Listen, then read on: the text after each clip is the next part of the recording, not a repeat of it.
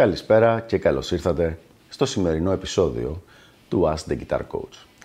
Σήμερα θα ασχοληθούμε με ένα πολύ ενδιαφέρον θέμα, με ένα βίντεο που είχα κάνει πριν από καιρό, το οποίο έχει σχέση με εξοπλισμό, το οποίο έχει γίνει το, όχι το πιο διάσημο βίντεο θα έλεγα, αλλά αυτό που έχει κάνει τα πιο πολλά σχόλια που μου έχουν ζητήσει πολλοί κόσμοι να εξηγήσω τι εννοούσα, που πάρα πολλοί κόσμοι έχει φέρει αντιρρήσεις και πάρα πολλοί έχουν πει Μα τι είναι αυτά που λες και από πού και ως πού και δεν πας καλά, δεν πας καλά και τέτοια. Οπότε λοιπόν να δούμε τι ακριβώς ήταν αυτό το θέμα και για ποιο λόγο έχει εξελιχθεί έτσι η κουβέντα. Το βίντεο λοιπόν ήταν το εξής. Μιλούσαμε για το θέμα του upgrade της βελτίωσης του εξοπλισμού και το βασικό θέμα το οποίο είχε δημιουργήσει όλες αυτές τις αντιδράσεις είναι ότι είχα πει ότι στους μαθητές μου εγώ ενθαρρύνω κάθε 6 μήνες να γίνεται ένα σημαντικό upgrade στον εξοπλισμό. Οπότε λοιπόν υπήρχε κόσμος που είχε πει και μπορώ να καταλάβω την οπτική γωνία, τι είναι αυτά που λες και αυτά είναι για τους ανθρώπους που μόνο θέλουν να παίζουν με τον εξοπλισμό και να μην ασχολούνται με τη μελέτη τους και δεν πας καλά, τώρα έχουμε κρίση λοιπόν στην Ελλάδα και πώς μπορεί να γίνει αυτό το πράγμα και διάφορα άλλα τέτοια. Οπότε λοιπόν θέλω να πάρω την ευκαιρία να μιλήσω λίγο για αυτό το θέμα, να εξηγήσω και να ξεκαθαρίσω την οπτική μου γωνία γιατί μερικές φορές ήταν ξεκάθαρο ότι είχε παρεξηγηθεί αυτό που είπα και ο σκοπός πίσω από αυτό που είπα και να δούμε αν μπορεί να βρεθεί μια, μια άκρη στο συγκεκριμένο θέμα ή τουλάχιστον να γίνει μια πιο ξεκάθαρη επεξήγηση. Πάμε να δούμε λοιπόν. Πρώτα απ' όλα, η συμβουλή αυτή απευθυνόταν και απευθύνεται ακόμα σε μαθητές. Σε μαθητές δικούς μου, οι οποίοι μου έχουν πει και έχουν δείξει ξεκάθαρα ότι ο σκοπός τους είναι να βελτιωθούν όσο το περισσότερο γίνεται στο όργανο.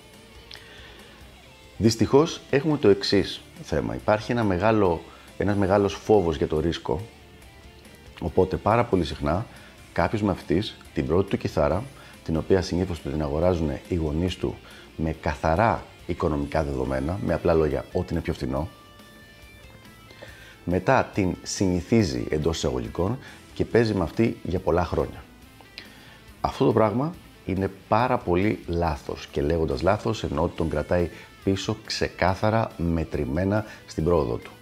Ως εκ τούτου, για να βγει αυτό από την εξίσωση, εγώ αυτό που του προτείνω, δεν θα έλεγα ότι τον υποχρεώνω, αλλά όντως υπάρχει μια πίεση του θέματος, είναι κάθε 6 μήνες να γίνεται ένα upgrade σημαντικό στον εξοπλισμό. Κάθε 6 με 12 μήνες, ανάλογα φυσικά με την οικονομική του κατάσταση.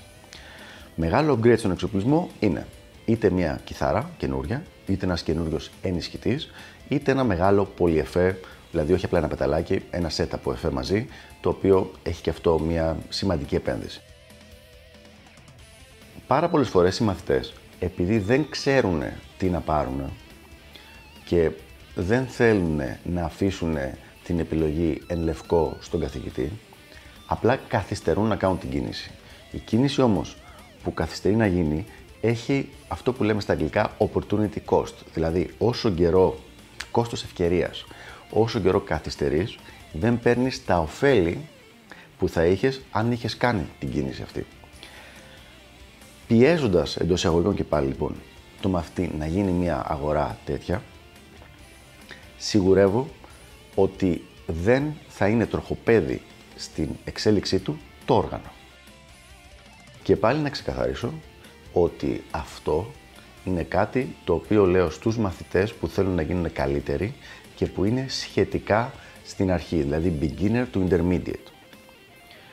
Έχουμε πει σε προηγούμενα βίντεο τις διαφορετικές κατηγορίες των, ε, της ηλεκτρικής κιθάρας όσο αφορά το κόστος και επίσης σε άλλο βίντεο πάλι ότι προτείνω συνήθως τις αγορές μεταχειρισμένων οργάνων έτσι ώστε να μειωθεί κατά πολύ το κόστος ή για την ακρίβεια να αυξηθεί η ποιότητα του οργάνου που θα αγοράσει κάποιος με τα ίδια χρήματα που θα δίνει για ένα καινούριο όργανο. Όταν λοιπόν τα βάλουμε όλα αυτά τα πράγματα μαζί, το ρίσκο γίνεται μηδενικό και μπορεί ο μαθητής να έχει μια συνεχόμενη πορεία στο να κάνει συνεχόμενα upgrade, συνεχόμενες βελτιώσεις του εξοπλισμού του. Τι γίνεται λοιπόν τώρα όταν κάποιος είναι προχωρημένος, intermediate προς advanced, έχει βρει το είδος που θέλει να παίζει, έχει βρει το όργανο που θέλει να παίζει και του αρέσει ο ήχος του. Τι κάνουμε σε αυτή την περίπτωση; Αγαπητέ φίλε, σε αυτή την περίπτωση κάτσε στα αυγά σου. Δεν σε υποχρεώνει κανένας να πας να αλλάξεις την κιθάρα σου, να πας να αλλάξεις τον ενισχυτή σου, αν πραγματικά έχεις βρει τον ήχο σου και αν έχεις ένα ποιοτικό όργανο για το είδος μουσικής που παίζεις και για το είδος του παίξήματος που κάνεις, για την τεχνική σου δηλαδή. Δεν υπάρχει λόγος να πειράξεις κάτι. Για να δώσω ένα πολύ απλό παράδειγμα, εγώ προσωπικά, ενώ έχω αρκετές κιθάρες, τη βασική μου κιθάρα, αυτή με την οποία μελετάω και παίζω στη διάρκεια του coaching ε, και των ηχογραφήσεων που κάνω ιδιαίτερα για βιβλία και τέτοια πράγματα, γιατί για τα στούντιο κάνω με διαφορετικά όργανα και θέλω διαφορετικούς ήχους, έχω μείνει σταθερός από το 2004. Αυτή τη στιγμή είναι 2018, άρα για 14 χρόνια η βασική μου κιθάρα, πέρα από αλλαγές χορδών, ρυθμίσεις και τέτοια πράγματα, δεν έχει πάρει κανένα upgrade. Έχω δηλαδή πάρει και άλλα όργανα, αλλά δεν έχω αλλάξει τη βασική μου κιθάρα. Στο τομέα του ήχου, επειδή έχουν αλλάξει προτεραιότητες από ηχογραφήσεις σε live, σε ξανά ηχογραφήσεις, σε video shooting, εκεί έχουν γίνει κάποια upgrades. Εν κατακλείδη λοιπόν, ο λόγος για τον οποίο λέω και πρεσβεύω το ότι πρέπει ένας μαθητής κάθε 6 με 12 μήνες να κάνει μια μεγάλη καινούρια αγορά στον εξοπλισμό του είναι γιατί θέλω να σιγουρευτώ ότι δεν τον κρατάει πίσω ο εξοπλισμός στα πρώτα βήματα. Αυτό είναι κάτι πάρα πολύ συνηθισμένο σε κάποιον που είναι, το τονίζω, αρχάριος, ενώ στους intermediate και προχωρημένους είναι πολύ σπάνιο να σε κρατάει πίσω ο εξοπλισμός σου.